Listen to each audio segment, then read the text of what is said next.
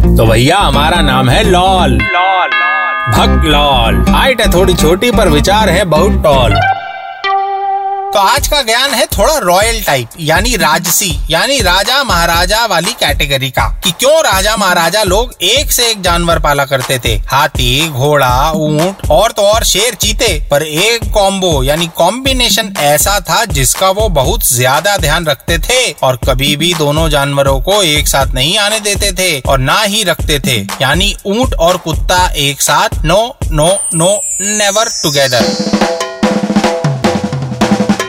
गौर फरमाइए कि राजा लोग, सेठ लोग शिकार पर जाते थे हाथी पर बैठ के। साथ में रखते थे कुत्तों की पलटन, शिकार को दौड़ाने के लिए। अपनी एंटरटेनमेंट और कई बार सजा देने के लिए उनके पास होते थे शेर, चीते, भालू वगैरह वगैरह। सैर सपाटे के लिए रेगिस्तान, बंजर, बीहड़ में गेड़ी मारने के लिए होते थे ऊँट। पर उच्च का गुरु रखने वाले ये लोग एडवेंचरस घुमक्कड़, बहादुर और थोड़ा बहुत अयाश होने के साथ साथ बहुत स्मार्ट भी थे। यस बुद्ध जीवी क्योंकि उन्होंने कभी भी ऊँट के साथ कुत्ता नहीं रखा, क्योंकि राजा महाराजा की लाइफ यानी पूरी उम्र पॉलिटिक्स सारा दिन खतरों का सामना, दुश्मनों पर चौबीसों घंटे पैनी नज़र रखना।